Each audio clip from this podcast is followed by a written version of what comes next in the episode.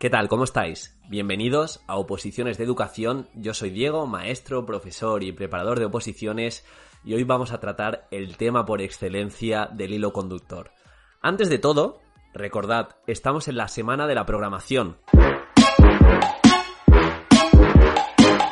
Cada día un episodio referido a tema programación didáctica. Tanto la primera parte más teórica, tanto las unidades didácticas como el tema de la defensa y todos los problemas que podemos encontrar alrededor de estos ítems. Entonces, si no estás inscrito, ¿inscrito a qué, Diego? ¿Inscrito a qué? Al podcast, a mi instagram.com barra preparador edufis y sobre todo al webinar, que es una clase gratuita que voy a dar sobre la programación que seguro que os aporta. ¿Cuándo? El domingo, este domingo. Tenéis el link en la descripción y también en mi Instagram. Apuntaros, simplemente dejáis el correo y una vez que dejáis el correo, durante esta semana ya os diré ya os diré a qué hora es y os enviaré el link. Solo voy a enviar el link a la gente que se apunte. Quiero que sea exclusiva, no quiero que acceda a todo el mundo. De hecho, no va a ser pública luego.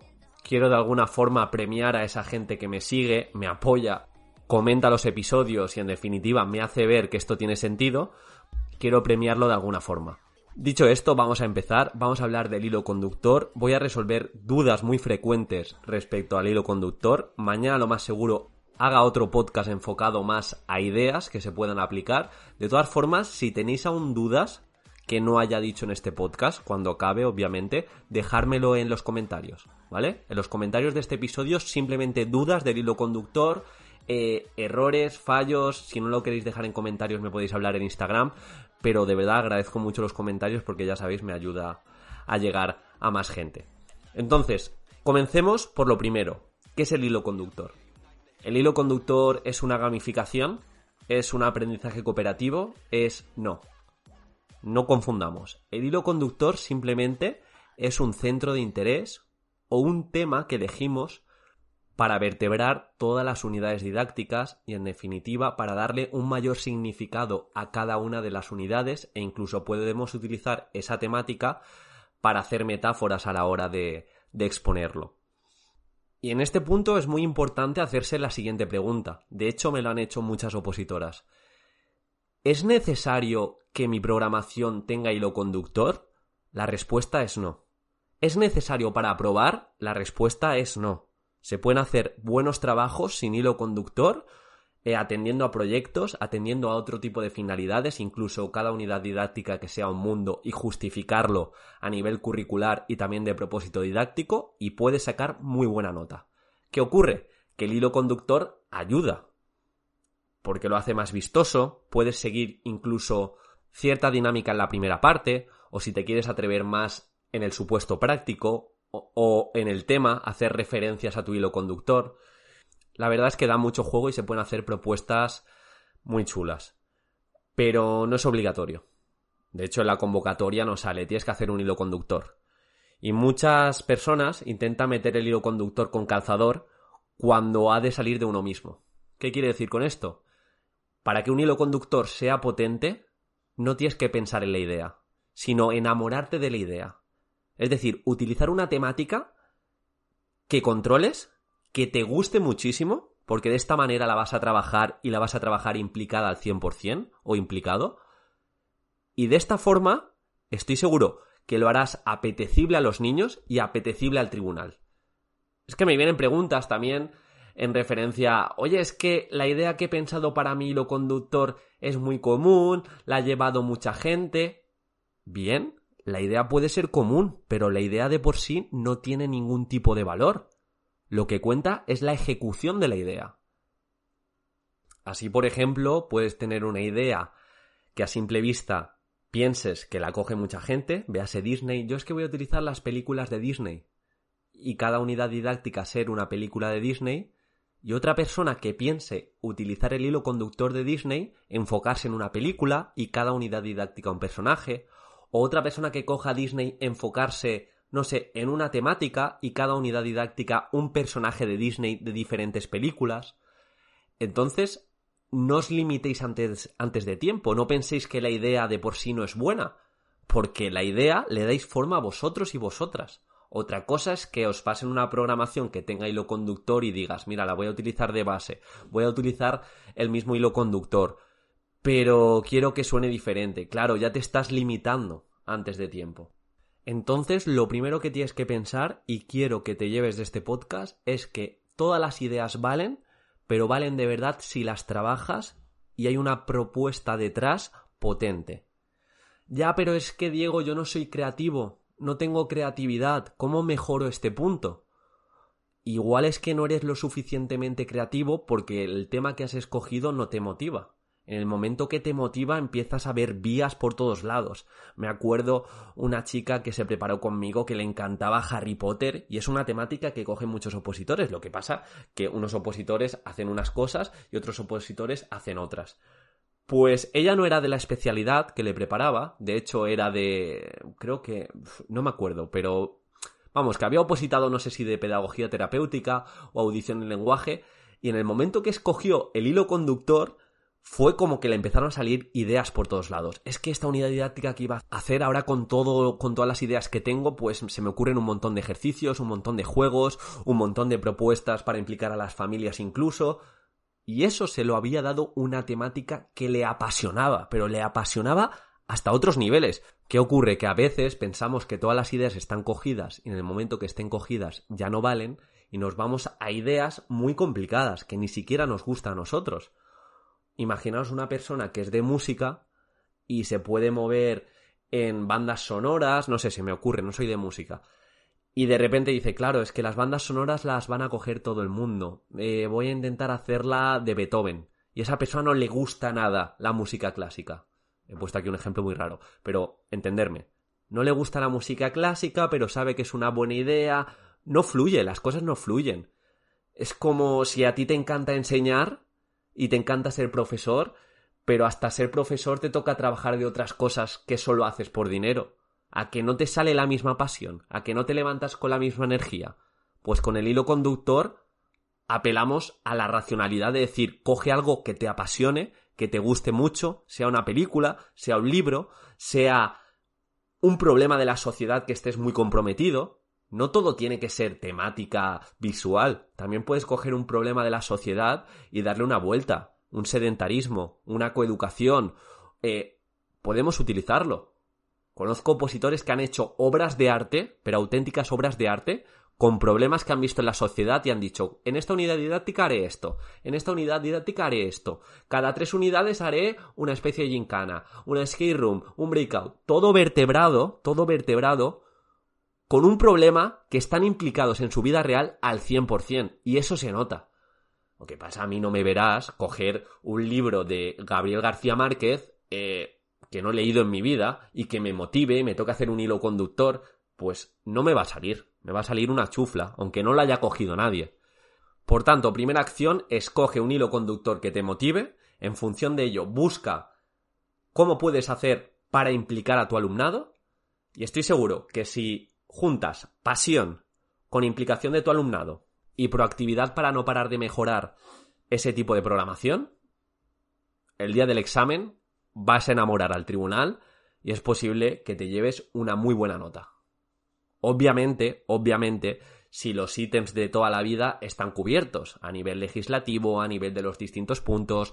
Entonces, vamos a quitarnos ya de la cabeza que la temática es muy típica, que no tengo creatividad, porque parte de algo que te interese, parte de algo que pienses que le puede interesar en un porcentaje, aunque sea pequeño, a los niños, que ya te digo, es que la pasión se transmite, que no es tan relevante que puedas pensar, es que a los niños esto no les va a gustar, dale una vuelta, que seguro que si a ti te gusta y está dentro de unos cánones, obviamente, puedes transmitirle esa actitud también a tu, a tu alumnado. Hablo de niños, hablo de personas mayores, incluso me preguntaban otra pregunta FP que luego, luego la, la trataremos. Y esto lo enlazo con la pregunta que me han hecho muchos opositores y opositoras. ¿Les gustará el tribunal? No sé si mi idea gustará al tribunal, pues te aseguro que si hemos cubierto el proceso que hemos mencionado antes, tu idea le va a gustar al tribunal. Estoy seguro. O le va a gustar más que una programación al uso, que sean unidades didácticas sueltas. Piensa tú, ¿qué te gusta más? Si te gustan los escape rooms. Cuando vas a una escape room que lleve un hilo, imaginaros el miedo o alguna película de miedo y cada una de las salas esté personificada en esa película y haya retos respecto a esa película y luego el final se relacione con el final de la película. ¿Qué os gusta más? ¿Eso o un escape room en el que cada prueba y cada habitación va independiente? De repente miedo, de repente risa. Bien, te puede gustar lo otro, pero como que lo vas a vivir más y sobre todo lo vas a recordar más en el tiempo si lleva un hilo conductor y lleva una metáfora que vayas presentando poco a poco. Le da mucho más significado y el tribunal lo va a agradecer. Pero no podemos pensar antes de hacerlo que no va a gustar la idea, que no soy creativo, que es que no sé qué hacer, no sé qué decir. Puedes hacer una lluvia de ideas de 10, 12, 15 posibles temáticas y decir, mira, voy a decir una temática que me encante a mí y otra que sé que está en tendencia.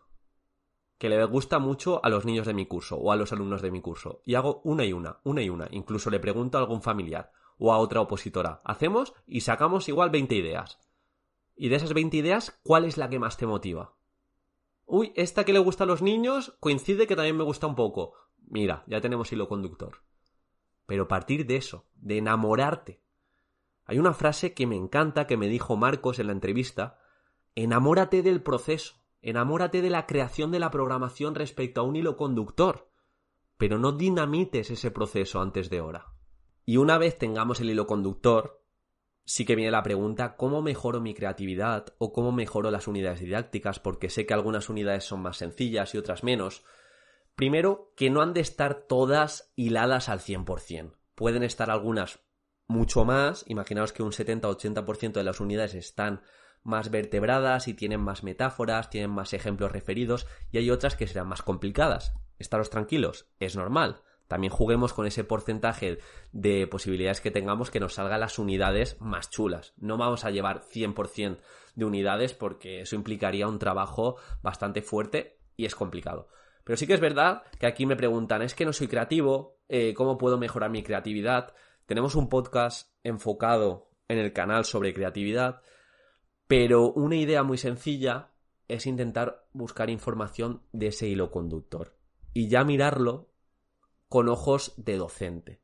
Imaginaros el ejemplo, hemos cogido el circo, voy a ver vídeos del circo del sol, voy a ver vídeos de malabares, o hemos cogido em, Harry Potter, me voy a volver a ver esta película que me encanta y voy a sacar ideas para la unidad didáctica o incluso para la metáfora de la primera parte. Bien, podemos construir también esas ideas o incluso leyendo sus libros, leyendo artículos al respecto, pero ya con las gafas de programador, de hacer una programación didáctica. Porque sí que es verdad que recordaremos ciertas cosas, pero cuando hemos visto esas películas o hemos jugado a ese videojuego o hemos hablado de esa temática, es posible que no hayamos estado tan a tope con la programación. Si lo, volvemos a, si lo volvemos a ver, eh, yo creo que podemos sacar bastantes ideas. Por otra parte, me preguntan desde formación profesional y desde secundaria que algunas asignaturas dan más pie que otras a utilizar el hilo conductor, y lo entiendo 100%. Hay algunas especialidades que es muy complicado hacer una programación respecto a un hilo conductor, pero sí que le podemos dar cierto significado, cierta vuelta para hacerlo más motivante. ¿Cómo? Pues igual no podemos encontrar un hilo conductor, pero sí que un proyecto trimestral, relacionado con algún objetivo, algún elemento transversal, por ejemplo. Solo tenéis que pensar, incluso siendo mayores, cuando hay una pequeña recompensa, no os hablo de gamificación, sino tú estás haciendo eh, una actividad y luego tienes una recompensa que puedes hacer algo que te gusta, a que la haces enchufado. Pues si no podemos buscar un hilo conductor que vertebre y ayude en todos los puntos, sí que podemos utilizar ciertos centros de intereses, ciertas ideas que capten la atención de nuestro alumnado, ciertas recompensas cada unidad didáctica. Y por ejemplo, me hablaba un chico en este punto de cómo llevar un hilo conductor sobre un concurso de televisión. Y es curioso, porque también podría ser un hilo conductor, un concurso de televisión, incluso un periódico, hacer un periódico unidad didáctica, unidad didáctica, o hacer, mm, no sé, lo que se os ocurra, un libro cada unidad didáctica es un capítulo de ese libro y al final, no sé, tienen que hacer una prueba para escribir el final y cada uno tiene un final. Y respecto al hilo conductor del concurso de televisión, pues no se me ocurre así como vertebrarlo todas las unidades didácticas, pero ideas que lanzo al aire que puedes coger y que podéis extraer y darle una vuelta para vuestra programación. En cada unidad didáctica hacer un pequeño concurso. En cada sesión dedicar cinco minutos a trabajar sobre ese concurso y hacer una prueba referente. Una vez al trimestre o una vez al mes hacer el concurso de televisión en relación a los contenidos que hayas trabajado con diversas pruebas, tanto a nivel grupal, en parejas, eh, no sé, imagínate, este chico sé que es de educación física, pues que tengas pruebas motoras, que tengas también pruebas de contestar algún contenido que consideres importante, referido a la nutrición, que puedas ir sumando puntos unidad didáctica unidad didáctica y esos puntos eh, cambiarlos y canjearlos por algún tipo de beneficio a la hora de elegir juegos de calentamiento o juegos de vuelta a la calma no sé, es darle una vuelta. Y también buscar un concurso de televisión para cada trimestre e intentar adaptarlo. Y esas tres, cuatro unidades didácticas o cinco que estén enlazadas a ese concurso. Y luego acabar con un concurso inventado. No sé, lanzo ideas. No, yo ahora no me he parado a hacer una programación toda de un concurso de televisión. Pero se pueden hacer muchas, muchas cosas. Lo que ocurre que pensamos simplemente en tres o cuatro ideas que nos han dicho. Pero si somos atrevidos y nos implicamos con nuestra idea, se pueden hacer cosas muy, muy chulas. En el webinar del domingo, de hecho, os daré algún ejemplo también, en este caso. Y estoy seguro que, que no habréis pensado al respecto. Y es que nos falta pues rodaje, darle una vuelta y no bloquearnos. Otro aspecto de los hilos conductores en relación a secundaria, en relación a formación profesional, también nos podemos centrar en un país, o nos podemos centrar en una zona, o nos podemos centrar incluso en medios de transporte, eh, no sé, y hemos hablado también de videojuegos. Eh, sentarnos y decir, a ver, ¿cuáles son las tendencias? Eh, los niños o la gente de mi clase, ¿qué les gusta? Y también hacer un pequeño sondeo, si estamos dando clase a día de hoy, ¿qué es lo que más os gusta? Las cinco cosas que más, que más hacéis en vuestro tiempo libre. Intentar encontrar nexos ahí a la gente le gusta mucho leer, viajar, ir al cine, ¿no? Siempre suele ser ese ABC. A mí me gusta leer, me gusta viajar y hacer ejercicio. Pues de ahí se pueden sacar muchas ideas, incluso de ideas que te parezcan que no dan el perfil. Estoy seguro que si te implicas y te encanta, o sea, vas a hacer un muy buen trabajo. Pero no te pongas diques antes de comenzar de hecho, esto lo enlazo con la pregunta, o más bien el miedo, de una de las opositoras que me dice, en relación al hilo conductor, me comenta, no se me da bien vender, no tengo imaginación. ¿Crees que es mejor no utilizar el hilo conductor? Y es que yo creo que los dos primeros conceptos son tan limitantes que como se los acabe creyendo, que ya veo que se los está creyendo, no le va a poder ir todo lo bien en las oposiciones. No digo que le vaya mal, pero es muy, mucho más difícil que le vaya bien si piensa que se le da mal vender y que no tiene imaginación. Son dos características que se pueden entrenar. Tú entrenas tu escritura a que no escribes igual cuando empezaste a los siete años que luego a los doce. Has entrenado y has escrito un montón. A que no eres igual de docente si estás en activo tu primer año tu primera clase que cuando acaba el curso se puede entrenar absolutamente todo. ¿Cómo se entrena la venta? Pues creyéndote tu discurso, confiando en ti, hablándote bien y practicando, practicando y exponiéndote. No te creas que te, van a regalar nada. Hay gente que tiene mucha facilidad de palabra y no entrena lo mismo y llega otra persona que es más cohibida, más introvertida, pero le ha metido horas y horas y horas y el tribunal no te conoce. Y el tribunal dice, pues mira, esta chica me parece que tiene más imaginación y sabe vender más. Cuando en verdad no, tú te has creado un personaje para entrar en la programación y para entrar en la exposición. Entonces, cambia eso. Entrena tu forma de convencer, entrena tu forma de exponer, grábate, sé crítica. Y la imaginación, ¿sabes cómo se mejora? Actuando, leyendo, viendo vídeos, formándote, leyendo cosas distintas a educación, muchas veces, por no decir el 100% de las ocasiones, no es que no tengas imaginación, es que tienes falta de confianza. Y tienes falta de confianza en tus ideas. Y te aseguro que la única forma de mejorar tu imaginación es estar en activo y, y también cambiar tu diálogo interior. Es decir, voy a comenzar a tener imaginación porque voy a hacer más cosas, me voy a enfrentar a situaciones que no me he enfrentado y por tanto voy a tener soluciones que antes no tenía.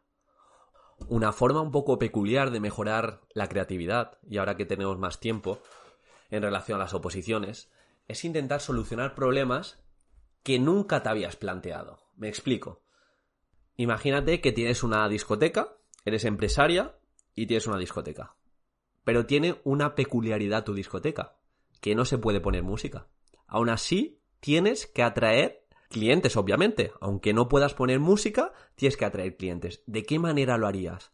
Buah, no lo sé, buah, no lo sé. Atrévete, lluvia de ideas. Pues mira, contrataría un mimo, o pondría las copas más baratas, podrían entrar perros, podrían entrar gatos, eh, haría un espectáculo de tatuaje, haría un espectáculo de beatbox, porque beatbox sí se puede. Intenta lanzar ideas, que aunque sean locas son ideas y que te hacen pensar distinto. Estos ejercicios de pensar distinto, que parecen una tontería, te van a ayudar a tener más creatividad. Pero claro, te tienes que comprometer y tomártelo en serio. Pero se puede entrenar y se entrena haciendo cosas, se entrena exponiéndote. Y ahora te contesto, ¿crees que es mejor no usarlo? Primero trabaja en lo que me has dicho, que vas a ser una buena vendedora y tienes una imaginación increíble, y luego ya pensarás lo del hilo conductor. Y bueno, vamos a ir acabando, que llevamos 20 minutos, era simplemente un episodio para responder dudas respecto al hilo conductor. Si ha quedado algún tipo de pregunta, hacérmela llegar, ya sabéis, en los comentarios. Pero extraer tres ideas de aquí, tres, cuatro ideas, confiar en vuestras propuestas, enamoraros de la idea y mejorarla pasito a pasito, se pueden hacer auténticas locuras con cualquier cosa. Estoy seguro que un amante de las ventanas te hace un hilo conductor de ventanas y acaba enamorando al tribunal porque ama las ventanas. Entonces no os cerréis antes de hora. Tenéis más creatividad, confiar más en las propuestas, porque en muchas ocasiones lo que decís no casa con lo que sois. Un hilo conductor, ahora lanzo más ideas al, al, aire, un hilo conductor pueden ser las emociones, y que cada unidad didáctica se trabaje una emoción, y de esta manera conocer esa emoción y trabajarla y gestionar la frustración, gestionar el miedo. Hay un montón de posibilidades. Otro hilo conductor pueden ser las redes sociales y dice las redes sociales y algunas están incluso prohibidas. Sí, pero le dais una perspectiva didáctica y cada trimestre una red social en el que el sistema de recompensas sea parecido en relación a los likes, los comentarios y haya reflexiones respecto a las gratificaciones instantáneas, me refiero en cursos así más posteriores. Hay un sinfín de oportunidades y la idea más loca que te parezca es una idea buena si la adaptas y de verdad confías en ella. Espero que os haya aportado. Ya os digo, si quedan dudas, haré otro episodio y quizá lo suba esta tarde, mañana o pasado. Mañana intentaré trabajar más en relación a las ideas del hilo conductor y por favor, hacerme sentir que estáis ahí. Comentario, like, lo agradezco un montón. Me hace feliz entrar y decir, 30 personas han comentado. Pues a 30 personas que al menos les he hecho pensar. O les he pagado para que me comenten. que no, es broma. Un saludo y espero que os haya gustado. Juanito, el podcast se ha acabado. Pon la música. Tú dirás que estoy loco, loco, loco, loco. Pensarás que estoy loco, loco de atar. Y es verdad que estoy loco, loco, loco, loco, loco por poderte besar. Un hilo conductor sobre Upa Dance. Ahí lo dejo.